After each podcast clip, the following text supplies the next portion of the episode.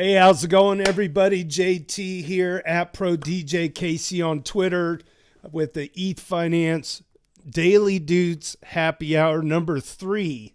We've made it three weeks in a row. This is a this is a good sign. We're all kicking and breathing. We got a great crowd here on Discord, and uh, of course, we got the everlasting man himself, Mr. Superphiz, fresh off of a, a staking set up with Hudson Jameson, if I'm not mistaken. That took place yesterday. So uh, I'm glad you could join us again. Yeah, I, I didn't. I just realized it's just you and I. Like usually we have a panel up here. Yeah. Well, that's fine. Well, I I think a couple of bros can dude it out up here, and you know maybe if Nick Nixo gets here later, that's great. We've also got some oh, people filing in on the stage as well on the Discord. That's yeah. Okay, that's that's perfect. Oh, I uh, I never miss a chance to shoot the the bull with with Jeremiah. It's my it's the highlight of my week every day.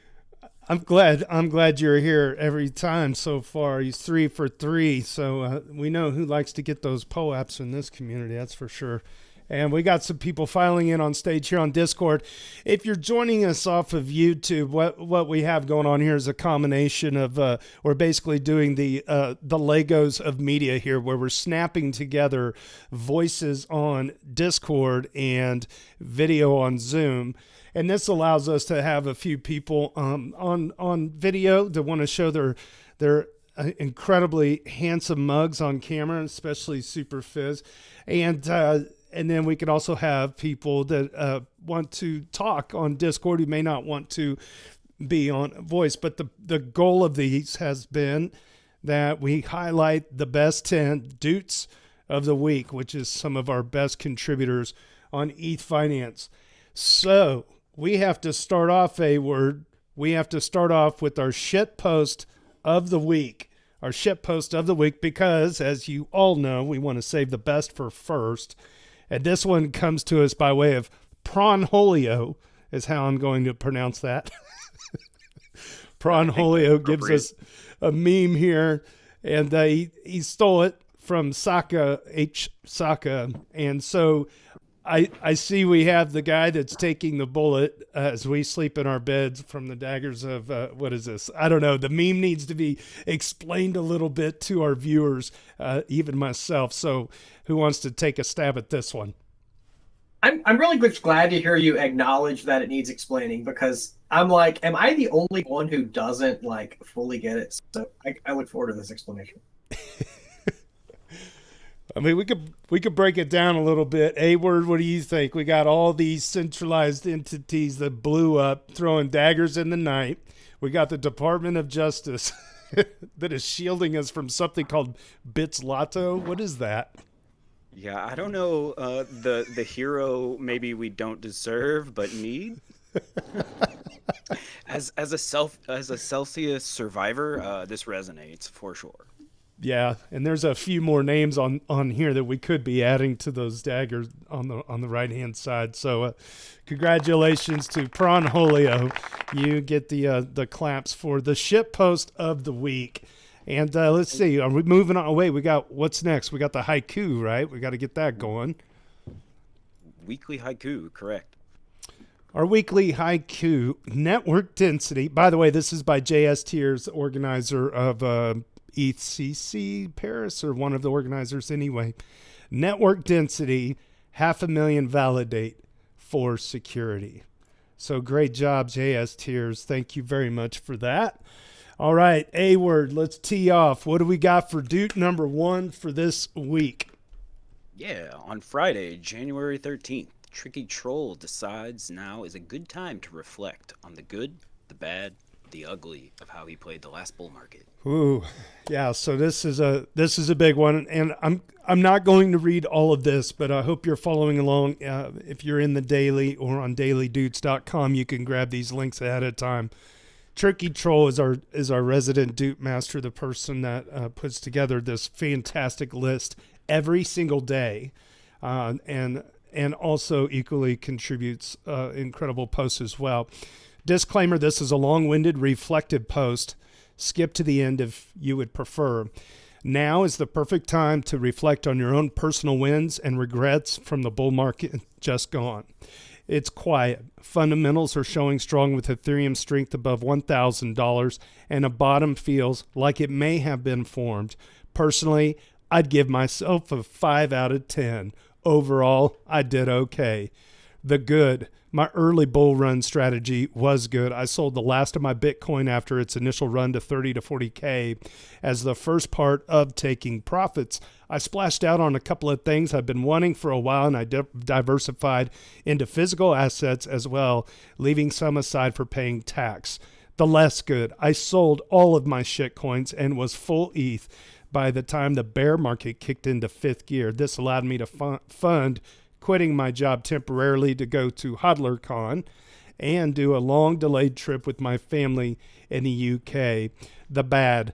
I had a cash out plan and my target was not hit as I was hoping. My cash out plan evolved after an event I will cover in the next section. The ugly.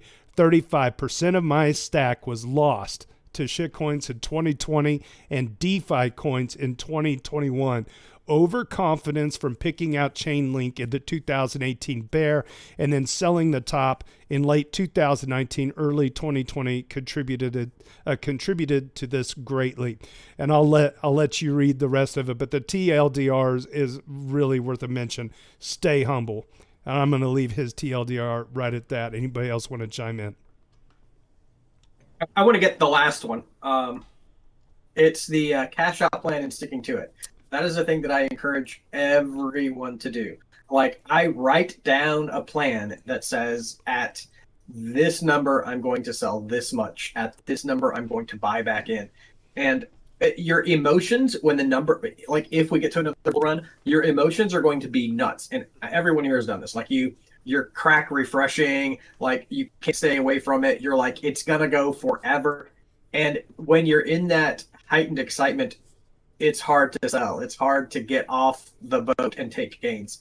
Uh, but that's why we do it now. That's why when we're, you know, when things are beginning to warm up, we say, when we get to whatever next all time high, I'm going to sell 10% of my stack and I'm going to be okay with whatever happens. Uh, it, it is so imperative that that we don't let emotions and excitement fuel our decision making. So now is the time to write a plan, tape it on the wall, and stick to it. I think I think it's also important to not like if you sell at a price and it keeps going up, don't count don't don't count what you would have had if you held it and sold now, because uh, you know that's neither here nor there. You it could have gone the other way on you too, and you could have lost a lot. So just uh, be satisfied when you win. Basically, I think is important as well. Yeah, that, that's uh, John B. Like that. That for me is very much the don't beat yourself up. Like it's so easy to find anything to beat yourself up for, and just don't. It's just not worth it. Yeah, I, I mean, you can't count what would have or could have happened. Just count what happened and go with that. Let's rock and roll. This is all good stuff. Thank you. We're on to number two. Yeah, on that same Friday, 696 ETH reminds us some of the tips to our crypto assets safe and secure, to keep our crypto assets safe and secure. 696 ETH writes hardware wallet is a must. If you have more than $2,000 in crypto and you are not cashing that out right now and leaving, transfer your valuable NFTs from a hot or burner to a cold or hardware wallet. While gas is still cheap at night, US time, EU time, you can bundle 20 times the items through OS. Yes, you might end up paying like 0.01, 0.02 ETH per transfer. Another good practice is to use revoke.cash's application and also remove permissions from time to time. I know most people uh, I know to most people it's a given, but I keep seeing people getting hacked here and there, and I'd rather remind again. And your not garbage NFTs are valuable too, so remember that. Trust me, it might suck and feel like un- an unnecessary investment and use of money transferring assets, but you'd be happy you still have all your stuff. Uh, because uh, for non hardware wallets, it's not if, it's when you'll lose it. So act accordingly yeah, that that deserves a uh, clap for sure. Yeah, he's always got a great uh, mindful watch on OPSEC. I really appreciate what he's bringing to the space. He's actually on stage if you want to. I I think this is uh, also important for a lot of guys uh, that started way back in the day when there weren't hardware wallets. And so we were all kind of creating them through online apps, and you probably have like a 12 word mnemonic. Uh, so yeah, definitely move those over to something safer now that uh, you know it's available. Very good. Uh, let's go ahead and rock and roll. Or six nine six, you're on stage. You want to you want to chime in on this or keep it on, keep moving either way. All right, he's quiet. I think. All right, we'll move on. Go ahead, Mr. A. Word. Yeah, on Saturday, January 14th, Rooftop Porta Potty investigates revoke.cash extension and reveals some privacy concerns. Rooftop porta potty is uh, just uh, always coming up with some incredible alpha here. The following will serve as an extremely abbreviated version of my research into the revoke.cash browser extension, focusing as narrowly on privacy as I can. Obviously, we're taking a different direction here as this is clearly not a wallet. However, I think it's fair to say that this one is particularly relevant to my ETH financier. So, to give a little bit of backstory, Rooftop Porta Potty's been doing a, a series of posts on browser extensions, specifically, you know, related to Ethereum and, and, and crypto in general, and goes through the whole process of how it was installed and then looks at just all this data collection metrics. It's not just this extension itself, it's the other baggage that comes along with it that, that, rooftop porta potty goes uh, far into. And it, on an on a side note, I hope this person gets recognition on CNBC, so the reporters and journalists have to refer to him as rooftop porta potty every time they. and they a and they won't. Their editors, That'd their editors will say, if if you don't have a real name, you don't use any name. Yeah. hey, can I can I Go- comment on this for a moment? go for it. I, I- yeah. Rooftop Porta Potty did something a, a week ago that that is really meaningful to me. They acknowledged a mistake, and then they had that like, I don't really know if I should be doing this. Maybe I'm not qualified enough. Like I'm just trying, and I mess things up. I love it when people do that. Being human, being like not a perfect person, is is that like it's the sweet spot of growth. And so I never want I, I don't ever expect anyone to be perfect. All I all I expect is like give it your best effort. Acknowledge being human. Acknowledge not uh, not having all of the answers, and then keep trying. So I love that Rooftop Porta Potty. It, it continues to come back and continues to pro- provide this content, especially if it's imperfect, because it gives other people a chance to like say, hey, maybe this would work, or maybe that would happen. Uh, so very valuable. I think we find a lot of people. I mean, Paul Brody's one of them from EY that likes to throw the throw the information out there to our subreddit because we have a lot of very smart eyes that can help, you know, craft, you know, maybe a final form of these things that, for instance, that Rooftop is doing here. I mean. You, if you're going to be wrong, be wrong in our walled garden so we can help you get get your blinders pointing in the right direction of you know your research. Uh, I love it. I don't know if And anybody. John B is, is backing these up on Cash as XYZ, so that's I love that. Yeah, I haven't gotten the revoke cash one on there yet, um, but I'll, I'll get it up there. Been busy. Uh, Yeah, I'm yeah. a huge fan of these. I don't I don't care uh, if he messes up, if he catches it, or if other members of the community catch it. That's really what it's about. Um, I mean, finding the truth. So I agree with both you guys. Viz, JT, y'all are spot on. Keep doing it, rooftop. I, I love it. Yeah, great Yeah, job. It's, it's super valuable to have somebody who's just willing to even acknowledge that they were wrong, right? Most people will die on that hill and double down. So it's it's the people who don't want the power who mostly should um, have it, I guess. But that's also kind of a characteristic of somebody who won't abuse it. Or worse, he could have just deleted it or ran away, but he just said, "Hey, I screwed up," and you know, tried again. So just keep trying, man. Wrong, right or wrong, keep trying.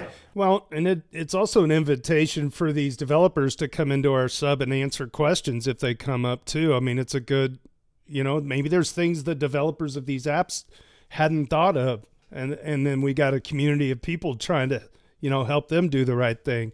I mean, we we tend to have a lot of people in ETH finance that can smell bullshit from a mile away, and that's that's a good thing. I mean, more eyes on It's our, our project. big noses. We all have big noses. I know. Look at that, man. It's like Whoa, damn. I know. I can I can catch the wind and go surfing on a calm day.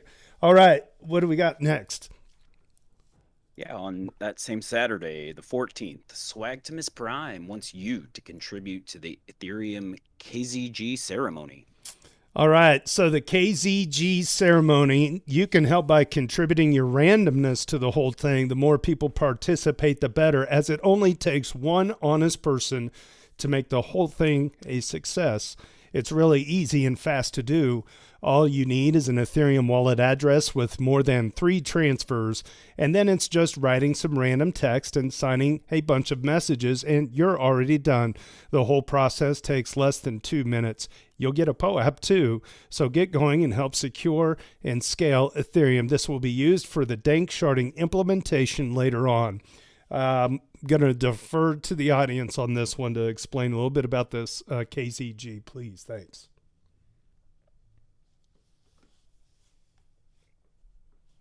So the KZG ceremony, um, it's we, we've been looking forward to it for months. It is the initialization process for 4844. I want to point out two things, and I definitely hope other people comment. But um, there, a POAP has not actually been announced. We we're we are have talked about it, um, and I I would I would encourage people not to assume that simply by completing the process you're going to get a POAP. That, but yeah, I mean something's going to happen.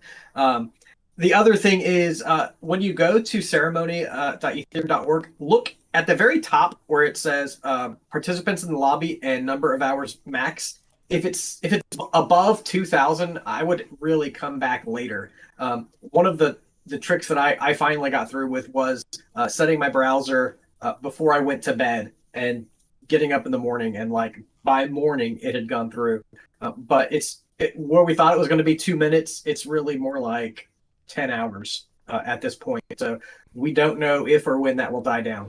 So on the website, I see 1,869 participants in the lobby, 93 hours max estimated wait wait time. So there you go.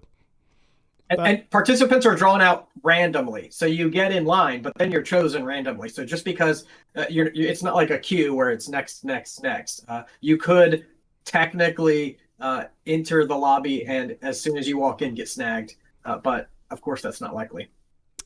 Okay. Anybody else on stage want to chime in on this? Otherwise, we'll move along. Ah, let's do it. A word. Yeah, Sunday, January 15th, Rooftop Porta Potty gets thanked by Interweaver for their security analysis with a great explanation on why they are so important. So rooftop porta potty got a double weekly doot. Uh oh, look who just look who just showed up. He's here. All right. What's Hey. up, Paul Brody? He's got it. Paul's got to get on stage up on the Discord. He might be in the audience. Okay, Super Superphiz, why don't you DM him the invite to the stage here? And I'm going to Okay. read a rooftop porta potty. All right. So, to make an analogy, your post about a security analysis and potentially teaching us to do those kinds of investigations ourselves play the same role in the broader ecosystem that fraud proofs do on optimistic rollups. If you start with a trusted system and the system is honest, then all is well and good. But if they are not honest and nobody is checking on them, then they can get away with anything. For such a system to become trustless, you need a sufficient number of capable fraud checkers who are checking often enough such that there's a near certainty someone would catch malfeasance if it were present. The more people capable of checking ecosystem tools to see if they're doing bad things, the more trustless the ecosystem becomes. It's really crucial. And then Rooftop actually responds, beautifully put. To this end, I will be putting together a guide detailing exactly the steps I have been taking along with the resources and assistance whenever need or wherever needed. The vast majority of the process is non-technical, just critical thinking with an almost cynical mindset. Haha. and there you have it. So good job, rooftop porta potty. I was uh, I don't know if anybody in the audience wants to chime in on that. If not, we can move. I, on. uh, I actually agree with them. This is this like starts a, a ball rolling, guys. Stigmergy, as I was saying earlier, like um, it, it, it um, inspires other people to do the same, or to dig, or or to uh, even tell him that he's wrong. So uh, it starts discussion. This is this is so good on so many levels. I love it. And, and you don't have to be at this level. You don't have to be. Uh, you know, 40 people, they're going to look at this and say, I could never produce at that level. We're not looking for everyone to produce at that level. We're looking for everyone to give the skills that you have and the thing that you're knowledgeable about, and then let other people decide, like, hey, is this useful to me or not? Um, so, yeah, glad to have anyone contributing what they have.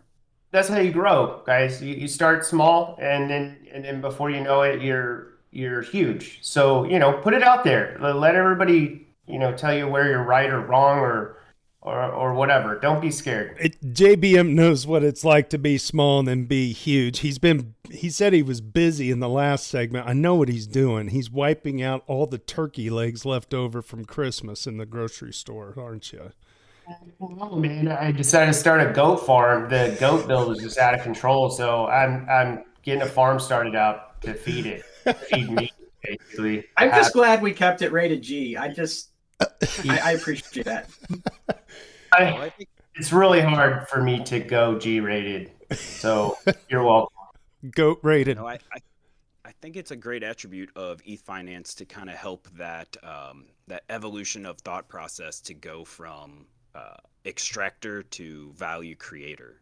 You know, and and you help me kind of understand this a lot, Phiz, of just like it doesn't have to be perfect, but just like create something and bring it and and we'll rally behind you and and don't just be waiting to see what you can extract out of the space yeah do the I, best that's the thing I, I recognize that five to ten percent of the things that I say are inaccurate, and I'm I'm desperately trying to improve that. But if I if I'm uh, so afraid of that inaccuracy, it prevents me from doing anything. So I have to kind of accept it and say I'm going to make mistakes, but I'm still going to try uh, and that's that's really what I would encourage people to do. Uh, let's uh, let's uh, zoom over to Paul here. Paul's uh, just joining us. He's he's a busy man, and we really appreciate you taking the time to to jump in here. Uh, Paul, I'm going to just go right into it. A word. Paul yeah, dropped please. by a day ago, and uh, I'm going to change my screen here. It said, Greetings all. There's been great coverage on the Nightfall privacy announcement. I've got I've got a consolidate list of the links that we hit, uh, including PR Newswire, Bloomberg, Coindesk. Ladies and gentlemen, the ever fantastic Mr. Paul Brody. Thanks for joining us. You can unmute on the uh, Discord stage and let's let's hear it from the man himself. Hello. Well, thanks for inviting me. Um, you can hear me, right? Yeah. Go yeah. ahead. Excellent. So, uh, so yeah, I I think what I want to do is maybe just share the quick update of like the progress that we made. So, um, you know, obviously, there's a couple of things that are happening, right? If I think about the big picture, right? And and you know, things have only taken I don't know, like three years longer than I would really like for them to have taken, because everything takes longer when you're trying to like really build something difficult. Um, but but some of you, those of you who have been like following this stuff, you know, like we showed the first version of Nightfall, which is this privacy tool. For those of you who don't know, it's a it's a privacy tool allows you to move stuff around under privacy on public Ethereum. And we we showed the first version of that at DevCon in 2018. And at that time, it cost an average of like a hundred bucks a transaction back when ETH was at like 200 bucks a piece, right? It was it was you know not let's say not not fit for scalability. We've improved the performance of Nightfall by a factor of about a thousand since then, and uh, and so now you know even with ETH at twelve hundred dollars, we can do transactions for like you know a couple pennies each. uh, and and much much lower, like probably an order magnitude or two lower if you're doing them on say the Polygon proof of stake network instead. So our big mission, and I'll, I'll just sort of dial back a little bit, is you know what we want to do at EY is we want to make public blockchains work for enterprises. So enterprises have mostly spent their time and money going after private blockchain solutions, which I, I, don't really believe work. And by the way, I don't think they serve the public interest either. The public interest is for a world of blockchain solutions that's mostly focused on public stuff that cannot be uh, right? That's truly open and competitive. But enterprises are not going to touch anything where their sensitive business data is public. So we kind of had two tasks before us. One task is, and this goes to like, if, if you think about how uh, uh, enterprise transactions work, they, they really sort of, they, they consist of like two components. One is, you know, I've got money and you've got stuff, right? And we're exchanging money for stuff. And the other part is that exchange is going on under some terms and conditions. Like we it's not a financial market. It's usually much more sophisticated, like, hey, I'm going to build your memory chips into my computer for a long period of time. I want volume discount, I want rebates, and I want all these terms and conditions. So we need smart contracts and we need we need private asset transfers. Nightfall gives us private transfers and payments of ERC20s and 721s and 1155s. You can move anything you want. And um, and and it, it's very very robust in terms of like the level of privacy supported. It's kind of I, I would say extremely robust math. Um, we all, however, uh, don't want to find ourselves in like a tornado cash situation. So the go live of Nightfall is restricted to companies, enterprises that have a uh, a enterprise identity and signature certificate from one of the major um, digital certificate companies like DigiCert or Entrust. Now, we spent a lot of time thinking about this. Like, what I didn't want to do was make like a private blockchain on top of a public blockchain. But at the same time, I didn't want to create like, um, I didn't want to create something that was, you know, created a monopolist or something new. We wanted to be fundamentally open. So the nice thing about these these certificate model is any company can get one right? You do have to submit your documentation. You have to prove that you're real and you have to get checked against the sanctions list.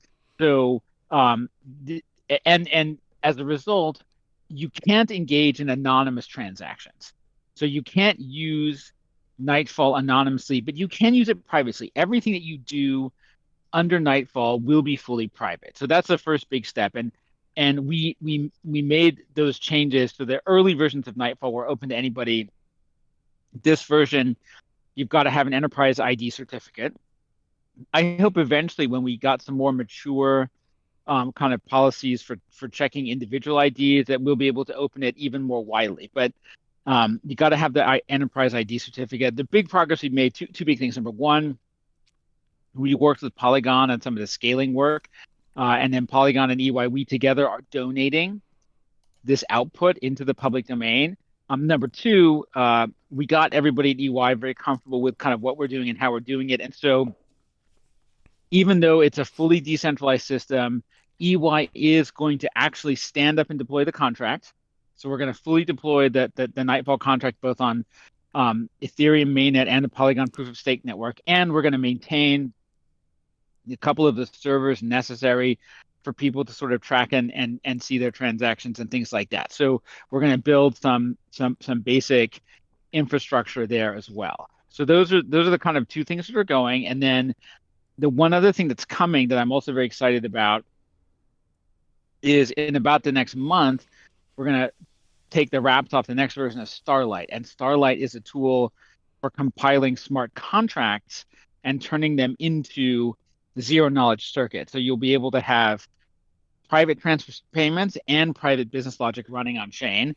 And we will also start explaining how you can use the two together to maximize your level of privacy. So, um, so I will. That, that's a, a quick summary.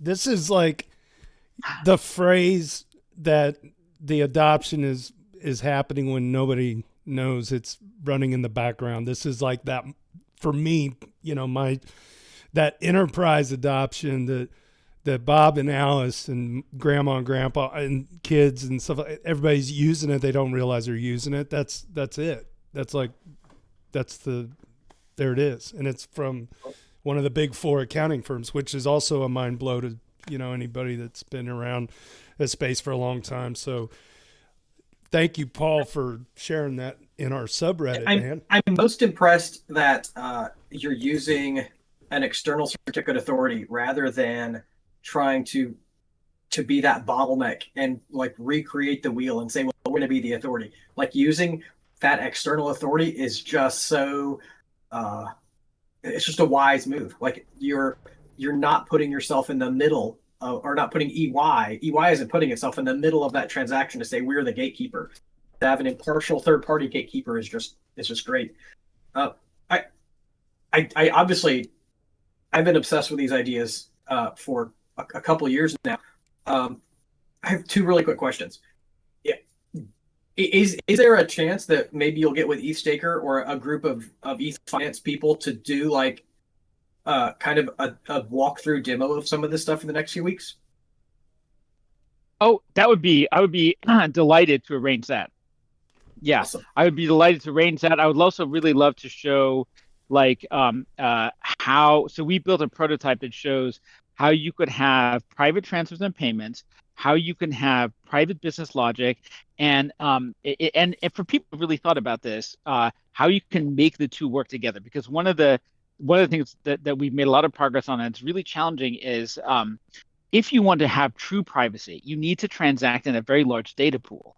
And if you're setting up a, a custom private smart contract, it'll be too easy for you to um, for somebody else to like identify what you're actually doing because it'll be like oh you know paul and Superphiz always seem to talk to each other through this contract. And no matter how fancy the logic is if people see me put money into the contract and they see you put stuff into the contract they can kind of guess like what i'm buying and how much i'm paying. So um, yeah I, I, I will talk to our r&d people and uh, we will be happy to set up like a, a walkthrough a demo and a discussion and talk about like not only how it works, but also how we sort of thought through some of the key issues that exist today and how we have we have sort of tried to, to design solutions that are consistent with the maximum allowable level of privacy possible. This is Awesome. freaking amazing. and, and, and my, my last question, and it's, it's going to be quick, and then we'll move on. Um, yeah, I, I think anybody anybody who's been around a minute always wants to follow the trail of money. So, the, like, EY is a for-profit company. What do they? What is the benefit? The financial benefit. What what is the motive for doing this? So the key motive for me is uh, I really want the world to adopt this technology, and if they adopt this technology, um, it, it's a, you know, we're we are the best at this privacy technology of anybody in the world. So I figure kind of the world will be the path to our door. We have like basically a five year head start on everybody else in terms of really using it. So, um, you know, I think companies are smart enough to know that they don't want to sign up to be kind of mis you know mistreated by a future monopolist. They don't want some controlling entity, right? They're not going to be fooled by that. Um, but I think they're comfortable, like they they know that what we're doing is we're building on public domain open source software using open standards on an open network, and um, you know that will give them comfort while also being able to, to have them comfortable with the idea that we will um, we know what we're doing. So I, that is Yeah. how we intend to monetize. We we will have, and we're going to show like APIs, and we're the only people where you'll have an API where you can mint tokens, NFTs or non-NFTs, under privacy. There's a million ways to mint tokens, and there's a million services out there that mint tokens. There's only one that will allow you to mint them under privacy. So that is how we're going to make money. There you go. This is awesome. Very awesome. interesting. Anybody on stage want to ask a question while while we got him here? He's trapped at the airport. It it seems like maybe we could uh we could hustle a little more I am. time. I am. This is how we go one day. Every though. time I see Paul, he's at the airport. Like I every time. I don't have any questions, say- but I've been following this for so long, and I am so excited to see this. Uh, and Phiz, it's kind of like uh, think about like Red Hat Linux, right? It's free; they give it away, but they also still sell their products and services, and all the other things that are security and everything to go along with that product that they give away for free. So it's like a platform. This is Yeah, I'm, this is amazing. I have been following this for years, and I am so excited to see this. This is the best thing I've heard in a long time. Yeah, I think it's uh, going to take a long time for people to realize how how valuable it's going to end up being, or and maybe like end users won't realize it, but it, it will become evident. So uh, thanks, Paul, for joining. Um, I have just a quick question for you. Uh, as the as Nightfall launches, what kind of adoption do you see in the next several years? Like, how do you see companies ramping up? Do you have a lot of I don't know how much you can share or, or can't, but um, do you have a lot of interest in companies that want to um, start this off from the get-go, or you know, how do you see adoption in the next few years? So we've got a few products that we're building ourselves: inventory management, supply chain management, procurement, um, carbon carbon tokenization. So we've got about four or five products that we have on our roadmap to build. Um, and then uh, there's quite a few companies that that we've been re- that reaching out to us um, that want that are either preparing or are in the process of developing, like private trading, right? Private financial placements. You know, a lot of one of the big sort of frustrations a lot of um, DeFi players and others have is that it's too easy for everybody to see what their positions are, right? And so they get front run, they get uh, they get copied, right? So if you if you start transacting in a high privacy environment, or you start developing and delivering products and assets into that, you'll be able to um, you'll be able to, to to kind of keep your proprietary trading strategies more proprietary. So I, I expect to see quite a bit of that. As a regulated accounting firm, EY can't really build a lot of financial services stuff. What we're do, able to do there is super strictly limited. So um, I especially expect to see like a lot of financial services stuff will be developed by third parties and delivered into that environment. Oh, interesting. I do Thanks have one more on. question, if you guys don't mind. I know we're getting kind of off topic here. Um, I'm kind of having a hard time uh, visualizing the separation between what's visible and by whom, and what's private and by whom. Because if you're having, let's say, you know, like you mentioned, uh, supply chain infrastructure using this, uh, you know, you're going to want to see your own data, right? But not everybody in the company may have, you know, the same uh, origin address or, or something like that. So how does that work where like you're a company and are you able to see your own data? Um, and how does that work where, where everyone else isn't able to see it, but you are? So what happens? So there's a couple of ways that this can work. So one way is you mint tokens outside of privacy, and you put them in, or you can also mint. One of the clever things we figured out with help from Polygon is figuring out how to mint tokens under privacy. Now each token, attached to each token is also a, a link for some metadata, and so you can control like if you think about a classic like two by two, and you can tell I was a consultant once upon a time. If you think about a classic two by two, there, there's there's four types of data on two axes. Um, there's public data and there's private data, and then there's mutable data and immutable data. And you can you can sort of set any one of those.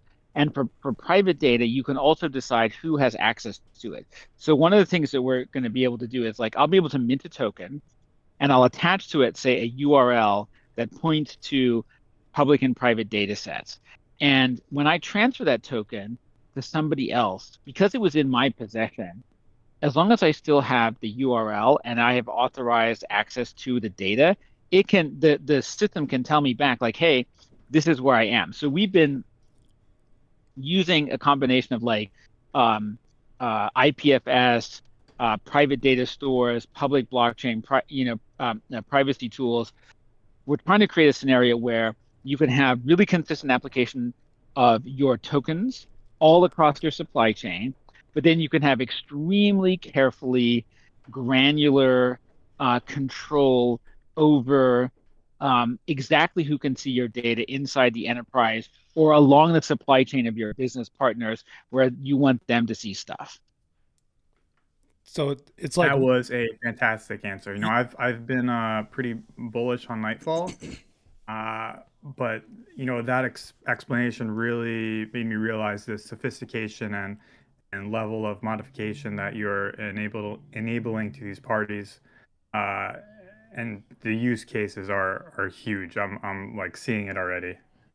Great work. it's really i mean first of all thank you for saying that that is uh it's really appreciated because you know when you get into the details like it's so much harder than you ever like i said at the beginning of this like i feel like we're only three years behind where i wanted to be it, i have it's- so much every all of these things are so much more complicated by the time you take everybody's like requirements into account than you thought when you started this road and i was in like supply chain for 15 years beforehand and still it's like oh my gosh this is like managing privacy on chain is just really really hard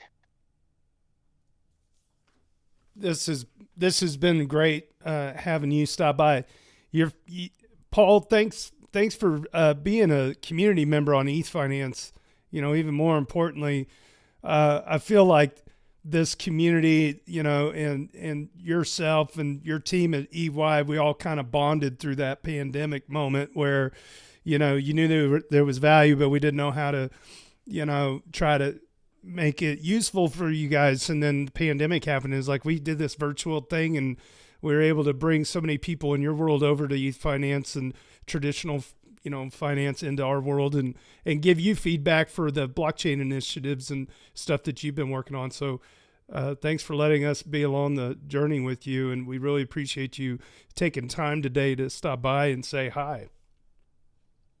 People Yes, think indeed, This and- is the and- big picture of Ethereum. Like this is where we're headed. This is why we exist. This we're not, we don't exist to transfer ether from one person to another. We exist to enable like future solutions that that the normies that us that we've never even dreamed of before. And Paul is like Paul is seeing that and developing it before most of us are even aware it's where we're going. So it's very exciting. Yeah, I remember those early days. Enterprise was spinning up all these private blockchains, and everybody was kind of like, "That's not gonna fly," you know. And then Paul's like, "No, we're gonna, we're gonna make it public, and we're gonna give the tools away," you know. And it's like, it's like you're laying down an interstate system, and, and we, and we're watching it being built one one brick at, or block at a time, I guess you could say. So Paul was building a free highway when everybody else was building toll roads and telling him he was stupid for doing it. right, but it, right. it was like, you know, right, Paul?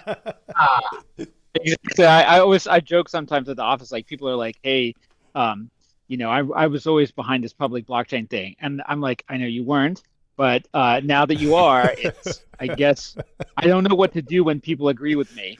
It's confusing." it's, it's weird. to your posts for years, and I've always agreed. And I watched all these companies spin up these private ones, and then they would fail. And I just laughed. I was like, "Oh, Paul, he's right. He was right. He's still right to this very day." yep. Awesome. Thank you. Thank you. Thank you. and you can JT, still- I hand it back might- to you. Say again. So I'm- why start okay. disagreeing with him to keep him humble?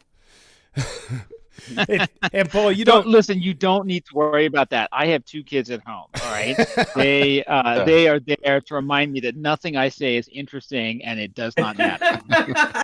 I I know I want to go on, but I do I do want to see Paul if you can give us a quick uh, ten thousand foot view of the co-op idea and uh, the work that's going on. Uh, for those, this was Oh, another yeah, thing. You yeah, go ahead. you should have it. I'm not the expert here. You should have this guy, James Wiggington, on from Orrick, that law firm.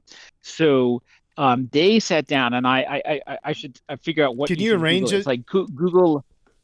Yeah, I can send me an email, I'll do an intro, but you should get him to come on and do this. So they, um, Orrick Herrington Sutcliffe is a big law firm. They're they're probably the the second largest like tech law firm in the valley. And one of the things that when I say the valley, Silicon Valley, just to be clear, um, Not Salt Uh, Creek Valley, fifteen minutes from my house here in Kansas. Listen, I could be the second largest law firm in that valley, right? And I don't even have a law degree. hey, on, Um, a, on a side so- note, I found out that the stoplight in my hometown is the only one in the county. anyway, go ahead. Um, that's from all the Ethereum traffic coming to your house. That's right. Uh, so, um, the so the law this law firm they, they sat down and they they sort of thought a lot about and they, they wrote a really nice white paper which you can Google, um, which is all about how uh, co-ops are actually the mechanism. They're the best legal mechanism for sort of instantiating a DAO in the in the real world with legal protections. And co- co-ops are great because um, they you can have shares of a co-op, but they're not securities, right? key decisions in co-ops are made on a one-for-one basis, um, one person, one vote. But rewards, like co-ops can do dividends, and they can they they are generally done to the participants in the ecosystem based on their rate of participation. So it's a very sort of community-oriented thing. And then what's clever is they also in this this paper they articulate how co-ops can buy sell and enter into joint ventures with for-profit companies. And one of the things that's really challenging is like if you if you really want to spend a serious amount of money on a high value public piece of infrastructure think about like what like uber and airbnb done. They, they built really really sophisticated infrastructure right? Uh, and and it's there's no denying the immense kind of coolness and value of what they've created but we all just sort of wish that once they got their decent return or once they get to a decent return, that the benefits of those ecosystems would go back, back to the participants. And so I think what, what's really cool about this thinking about like co-ops is they could work with for-profit companies and they could own them, they could sell them, they could have joint ventures with them. And as a result, they can they can make sure that there's a for-profit company who can make money setting up and building useful infrastructure but ultimately, if it's owned by a co-op, that means that the the benefits when it becomes really successful instead of flowing ever more benefits in a, in a very extractive and exploitive way back to some group of distant vcs because it's owned by a co-op those benefits actually can be flow, flow back or the majority of them can flow back to the participants. So it, it seems like um, it seems like a very good idea, and, and they're very clear that the SEC has never categorized co-op ownership kind of representations or pieces or, or whatever as securities. That's the big so, takeaway um, right there. I think this is yeah, exactly. Like so big... I'd be happy to introduce you. You should I'm not a lawyer. You should get this guy on and really fantastic. get him to like explain the white paper, the vision, etc. That is such a mind blowing right, I'm gonna go and, moment. Thank you. Appreciate it was cool. Uh, I'm gonna go catch a plane, and I hope you guys all have an awesome weekend. And thank you for having me on today. Ciao. Thank you so much. Appreciate you. Thank Thanks, you. Paul. Awesome. What a mind blow, man. That the deal with the co-ops. I was reading that. It's like that is like setting major precedent if they can yeah. establish that in and get that's a big piece of the money legos of what we're doing or the DAO like how do we position DAOs in a regulatory way to, for success. It's brilliant. I, I love when he. I think it would be hard. Does it, he's got like a thousand uh, mile view of the whole ecosystem. So great. It's awesome. It's, yeah, I was gonna say like new people might be here and they're like, why do you stop everything when Paul shows up? And it's it's the same. uh It's that visionary aspect. Like, yes, some of us know things. Some of us, you know, like we get things, but when you find someone who's a visionary and they're like interested in sharing that vision with you, then um, like it. I was gonna say it's similar to when someone else walks in, but it's it's just anyone who's a visionary, anyone who who gets the big picture better than you do. Like the smartest thing you can do is stop and try to figure out their big picture. So that's yeah, he's like alpha squared. Um, we deliver the alpha, but he's just alpha squared. He's like on a whole nother plane of existence. Well, who are we kidding? We just developed this DOOT system so we can reel in some fish. You know, this is we just uh, it was very very long game. Working uh, with logistics, worldwide logistics. At least we got something figured out, though. Mission oh, accomplished, Hayward. Mission accomplished. I guess I definitely want to move on those two calls, I, whether they're ETH Finance or ETH Staker calls. Um, I definitely want to move on those two conversations, um, the co-op and the Nightfall. Let's do it. Let's do it. Let's move on, Hayward. I know we're way over, but that was so worth it. Yeah, that's all right. Sacrifices will be made. Jump, jumping back to Monday, January 16th, uh, David Hoffman popped in and shared his perspective on recent criticisms on the bankless. Very good. So, hey, fam, there was a comment a few days ago in the Daily about me tweeting about JPEGs and the frequent quote, bankless has too many ads, end quote, take. I typed out a pretty thorough response as it's stuff I hear a lot And also, I think it's short sighted since the comment was three days ago. It's buried in the depths of Reddit, and then he uh, he referred to this comment uh, previous. Um, somebody had said there we might have to rename him to Dick Butt Hoffman and just kind of mm, not being too nice. We we I feel like we're better than that. But anyway, David replied and gave some really good constructive uh, responses, and and there was some good feedback from the community as well. And I think I think part of it is is you know at at some point I think David's play is that you know they have editors, they have writers, they're building a community. The amount of stuff they just generate and continue to generate on a daily basis, which is given away for free, is is worth something and if they need to if they need to make some money at it they're got i mean i don't i don't know why we try to you know victim victimize people who are successful. I i i i know david personally and i know how hard they work. And i know that they're always working on you know how to how to generate leads stuff like that. They're hustling for the money. They are working for it and there's no denying it. But uh, you know, I, I feel like they there's a lot of value that we glean from Bankless as a whole, and I, I just it's really hard to try to come down on them too much at all when you compare that to I don't know ninety percent of crypto Twitter. Um, so I guess that's my opinion, and and I know there's others that want to share on this. The measure is is someone giving more than they're taking. And when I look at David and Ryan, when I look at Bankless, they are giving a metric crap ton of service to our industry. No one else is doing what they're doing. And so uh, when he's having fun, when he's being goofy, when he's promoting something that he chooses to promote, then I'm 100% on board. I will fall all over my sword defending David and Ryan and their their their work even if it doesn't align with everything that you like or everything that you do because the big picture is they are giving so much more to the ecosystem than they ever dream of taking. So, the end. Anybody else want to chime in? Please do. Yeah. I- uh, I was, I was sorry. gonna say, I, I, no, no problem. Um, I was gonna say a big thing I think they do, um, that a lot of regular users like us don't do that great of a job is, you know, we do a lot, we do tend to cannibalize communities and like be, fight one another. And you know, like big example was they invited uh, BitBoy over, you know, and even though they don't agree with a lot of his views, you know, they're willing to have the forum, discuss, and basically debate on I- ideas and and at the mer- have the ideas and their merit speak for themselves. So I may not agree with everything Bankless does, but yeah, I I think like Phiz said that they give ten times more than they take. So I'm glad that you know we have leadership like that in the space. Uh, just to add that, um, I've had the pleasure of writing for Bankless. I've worked with David. I've been part of the community a long time, and I know a lot about Ethereum because of Bankless.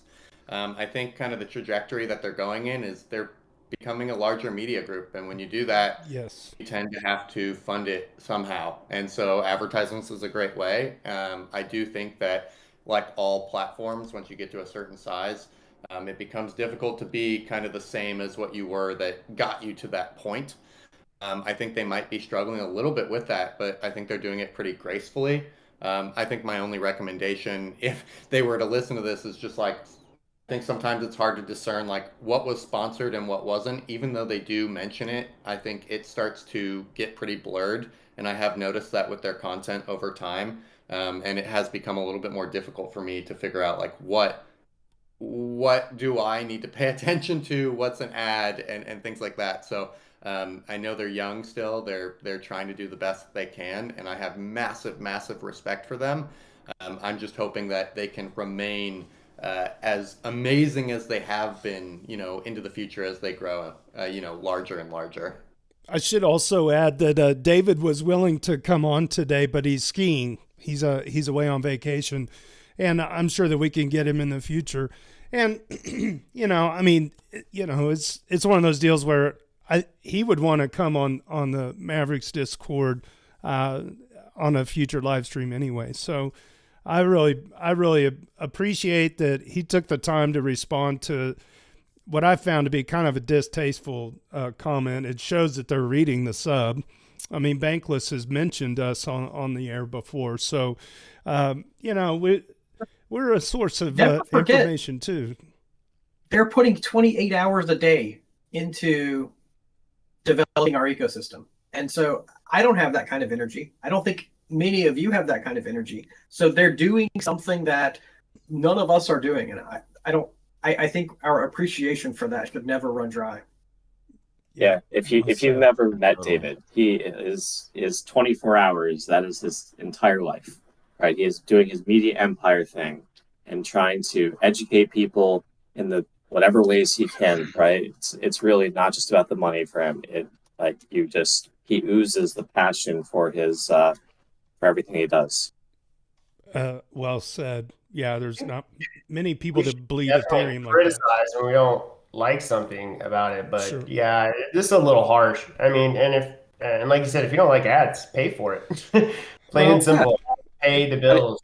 Uh, so you know, maybe hey, maybe if they get enough Bankless premium subscribers, they won't have to provide. They won't have to do ads at all. Um, maybe that'll pay the bills. You never know. But There- There's It- a, it's criticism there is a place for criticism but how you criticize really determines whether you want to have a positive impact in the world or whether you're just trying to make the world a darker place Exactly, exactly. You trying to ruin their day, or are you trying to say, "Hey, I don't like this"? And so, um, I, I don't know. I love the bankless nerds. You guys keep doing it.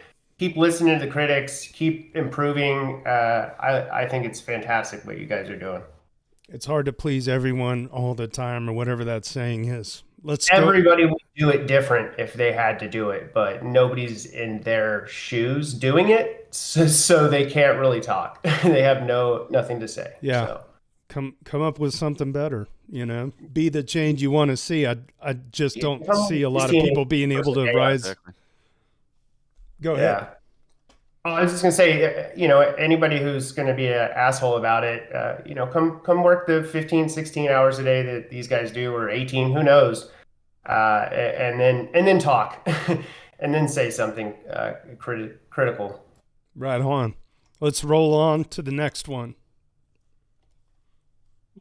Yeah, that same Monday, January 16th, Space Siders shares his staking experience and tips for anyone experiencing these similar issues. so a little something regarding how my staking experience is going. Prior to the merge i was running uh, geth on one ssd and lighthouse on another ssd my attestation performance was fairly good consistently around 97 to 98 percent Back then, you didn't rely on the execution client for at, attesting, just for block proposals, so it wasn't a huge deal if I couldn't keep up. Coming up to the merge, I moved away from Geth and installed Net Nethermind on the same drive as Lighthouse, and on the other drive installed Teku Besu. Now, with both as a consensus client and execution client on the same SSD, and an execution being a requirement, it can't quite keep up. Attestation performance is averaging around 93, 94%. And now I'm seeing the occasional message pop up in my logs, et cetera, et cetera, et cetera. I've ordered an NVMe that has 10x the read write speeds. I'm going to I'm going to pivot over to you, Superphiz, if you want to chime in on this. And thank you, Space Sider, for your contribution. Yeah, and I'll, I'll be honest, Nix has been doing a lot of great Hey. support here, so Hey, I'll also give give her a chance. But um, yeah, it, fast NVMe is is great. I love it. Two terabytes, uh, four terabytes is too expensive right now. Go ahead, Nix. I will say I hope that we get um in general like um better staking hardware guides only because um it is it is confusing for someone coming into the ecosystem who doesn't want to put a whole lot of uh effort into figuring out which hardware they want. Like I bought the first NUC that I bought wasn't actually um the right one to to run um Ubuntu server on and I'm still not even sure why and I ended up buying a new one and it works fine. Um but What it's what always going to be about easiest what was weird about your first NUC? Uh, I still don't know. It just would crash every once in a while. And then I read somebody said that uh, like the specific NUC that I bought wasn't compatible with um, installing Ubuntu. It wasn't recommended to install Ubuntu server on it. Was it a an Intel I just bought a whole new a- one. I'm like, It was an Intel. Yeah. I now have an I I- now have an Asus. It- It's it's just interesting. Like I I I never I don't want to plant those seeds of doubt in people. In general, an Intel NUC is is almost fail proof. I'd be con- interested to find out what what failure you had, but uh, Intel NUCs in general work extremely well with staking. Yeah, so that's that's why I bought it. That's why um it is and anyway, so I, I I consider myself a good representative of EthStaker only because I'm not a hardware person. I never built computers. And so when something goes wrong, somebody tells me, "Oh, switch out the hard drive, switch out the RAM." I'm like, I'm just going to buy a whole new computer and hope that fixes it. Yeah, it's likely you had a hardware defect. Uh, that's that's the most likely explanation. I literally, if anybody could see my wall, and you, I have ten nooks like, up against the wall that I use for testing all day long, and uh, no problems ever. That sounds likely. Um, I will say a lot. One thing that a lot of people do when they set up their staking rig is they buy the hardware and then they wait for a long time to set stuff up because it's like it's daunting. You're not really sure. Um, but I will say that that's a reason to get things up and running as soon as possible because if you do have a hardware issue, like mine was out of warranty by the time that I figured it out because I did leave it sitting around for a long time. Um, And the real thing we But should the say other about thing- that go for it. EthStaker. Come to EthStaker, come to our Reddit, come to our Discord, ask questions. Um, it, you you may not know the person who is providing you support because it, it's not like one or two people. We have hundreds of people who are always willing to chime in and give quality support in public. We don't we don't do private support because you can't really trust people and then the answers aren't or they're not findable later. We want you to come and get help in public uh, and you'll get great support. We're we do a good job. Also, it's also it's always going to be easiest to run um Geth and Prism right now just because like the the reason that that's going to be easiest is because the most people are running that and so most of the problems have been hit and I super appreciate people who go through like this troubleshooting uh process to try to run a minority client because Uh, that's the only way that minority clients are going to get more usage is to work out all the kinks is to have more using consensus clients, the consensus clients are great. Uh, Lighthouse, Geth, oh yeah Prism. I'm sorry, Lighthouse, Prism, Teku, uh, Lodestar. Those are all very solid. What we're really struggling with right now is getting execution clients up to that same standard, uh, and that is why uh, many of you know in 2022 I worked really hard to push consensus client diversity to reduce the usage of Prism. And people ask, why aren't you doing that with with Geth now? And it's because at this time, Geth is the most solid solution. When the other execution clients show that they are that they can meet that, you'll see the same kind of push. And it, we just haven't gotten there yet. Very good. Let's uh, rock and roll. A word, you wait, wait, actually, I want to. Oh, I yeah, want to plug. go ahead. I want to plug one thing. Um, the issues like this are, are exactly why we need more uh, building in um, Ethereum infrastructure. And there is a Gitcoin Alpha round open right now. It's actually decentralized, and you guys should go donate to that because that donating to that infrastructure round is is going straight towards making Ethereum more robust and making the staking protocol or these the staking infrastructure more robust. Where do they go? Who do they give money to? Um, just EthStaker. There you- Don't give money to EthStaker. no, It, find anything. okay. Find two- the Gitcoin grant. Go. there there are three rounds, and one of them is Ethereum infrastructure, and I I went through that, and all of them are gold stars. All of them are gold stars. I wanted to choose. I wanted to put every single one of those things into my into my cart or on my short list or whatever they call it um, nowadays. Um, but yeah, definitely go donate like even uh, a dollar to each project because it's quadratic funding, and so even a dollar will get matched. We've Like got three that trillion link, dollars. we've got that link up in the public cat channel also, courtesy of Austin Nice. Street. Austin Street, thank you. I love it when a plan comes together. All right, moving on. Yeah, Tuesday, January 17th, Benito 2030 shares their learnings from 2022. I'm not going to read the whole thing. Fantastic though. Uh, he's he says, or they wrote, I wrote a long post about my learnings at the end of 2021. That was in hindsight after we had peaked. And I think it's just reasonable to update that post, include my 2022 learnings.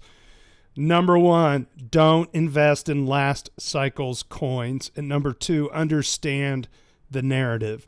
This one's tricky. I think when I wrote this in 2021, I thought just by understanding the narrative and being early, you will print. The truth is, narratives are important, but most likely, likely, at least for me, only really relevant in a bull market. Number three, in a bear, you got to be patient. Now, this sounds crazy, but I really think this might be the biggest learning from the last 12 months. Fade narratives in bear market. Sell last cycle's coins, all of them. Don't think they will recover because even if they do, they will lose versus ETH. And you can increase your holdings if you really want to double down. Um, I'll let you finish that one. Make the bear an opportunity. This is kind of connected to old number six take profits. I think it's still very important having cash on the sidelines mean, means that a crash dip might even have a positive side, both for your portfolio, but also maybe more important emotionally. But I think I will go even further. I sold most of my alts in February 22. I felt I was late, didn't sell the top, blah, blah, blah. In hindsight, I think that move wasn't bad at all. But I could have uh, even shorted last cycle's trash.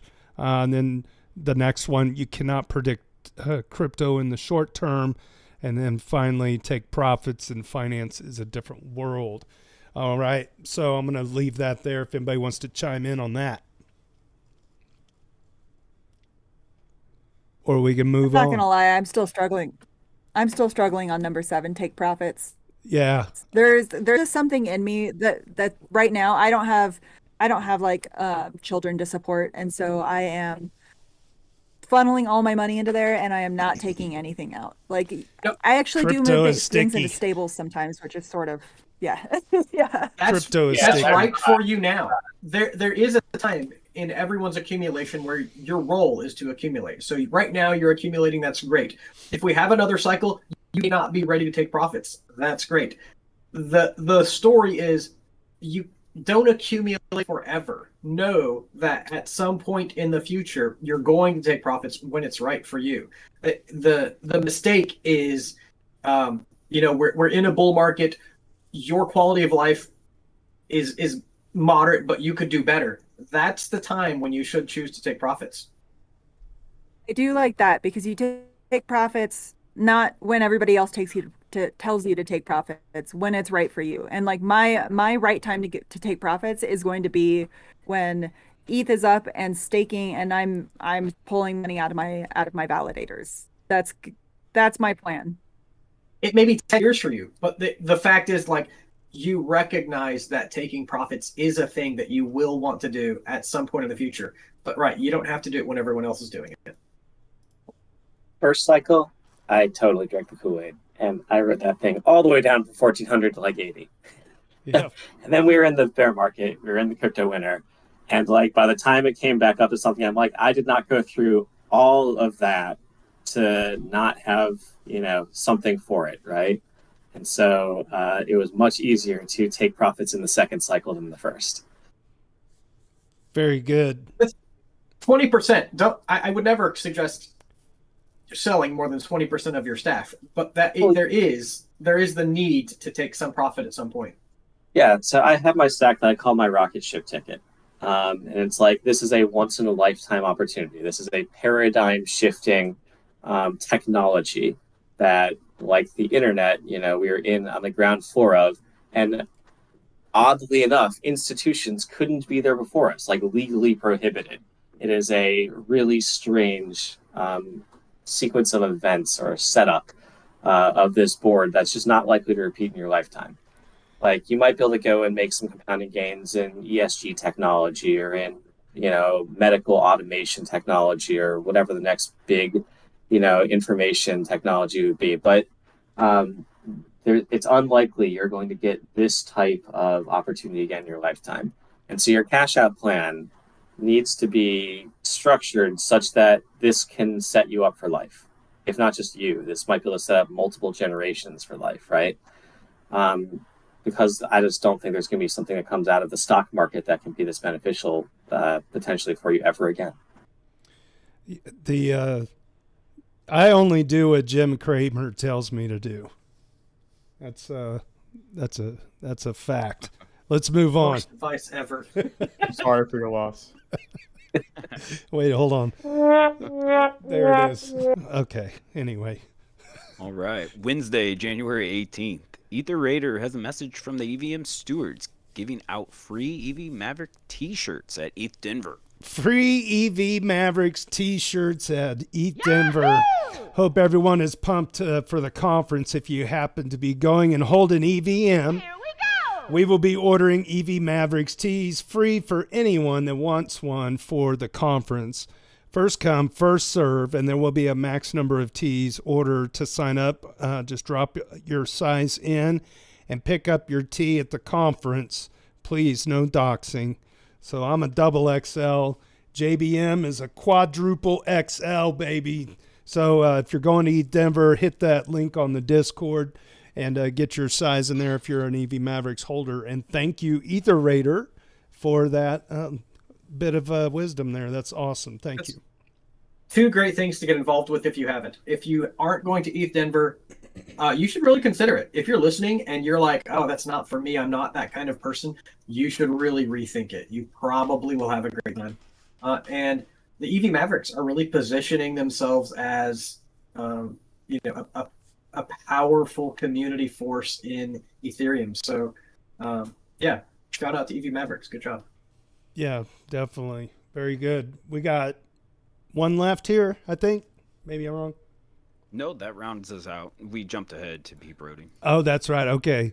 Oh, this was another link. Uh, yeah. Uh, shout out to cryptojobs.gg. A friend of mine built this website. That's going to be, they're not sponsoring this live stream, but I had that tab open. So yeah, I guess they are. hey, well, I guess that wraps it up for us for I'm gonna- this. Uh, yeah, go ahead. I was just gonna say I'm gonna try to be selective at ETH Denver um, with which T-shirts I'm getting because I'm so I'm so full up on um, conference T-shirts, but that's definitely one that I'm taking home. I wish uh, I wish we could contribute like a hundred dollars to the manufacturer of like a very high quality bowling shirt with like giant lapels of burl snaps on it. Uh, be like, what the funny. hell? I'm I'm going looking for socks. I don't wear a lot of shirts, but I will always wear some socks. So if if you're looking to vend something, vend me some socks at ETH Denver, and I will wear those. Awesome. Well, thanks so much, everybody, for joining this uh, week's edition. We got number three in the books. Everyone, have a great weekend, and uh, cheers and big hugs from Kansas City. We'll see you. Thanks for hosting, guys.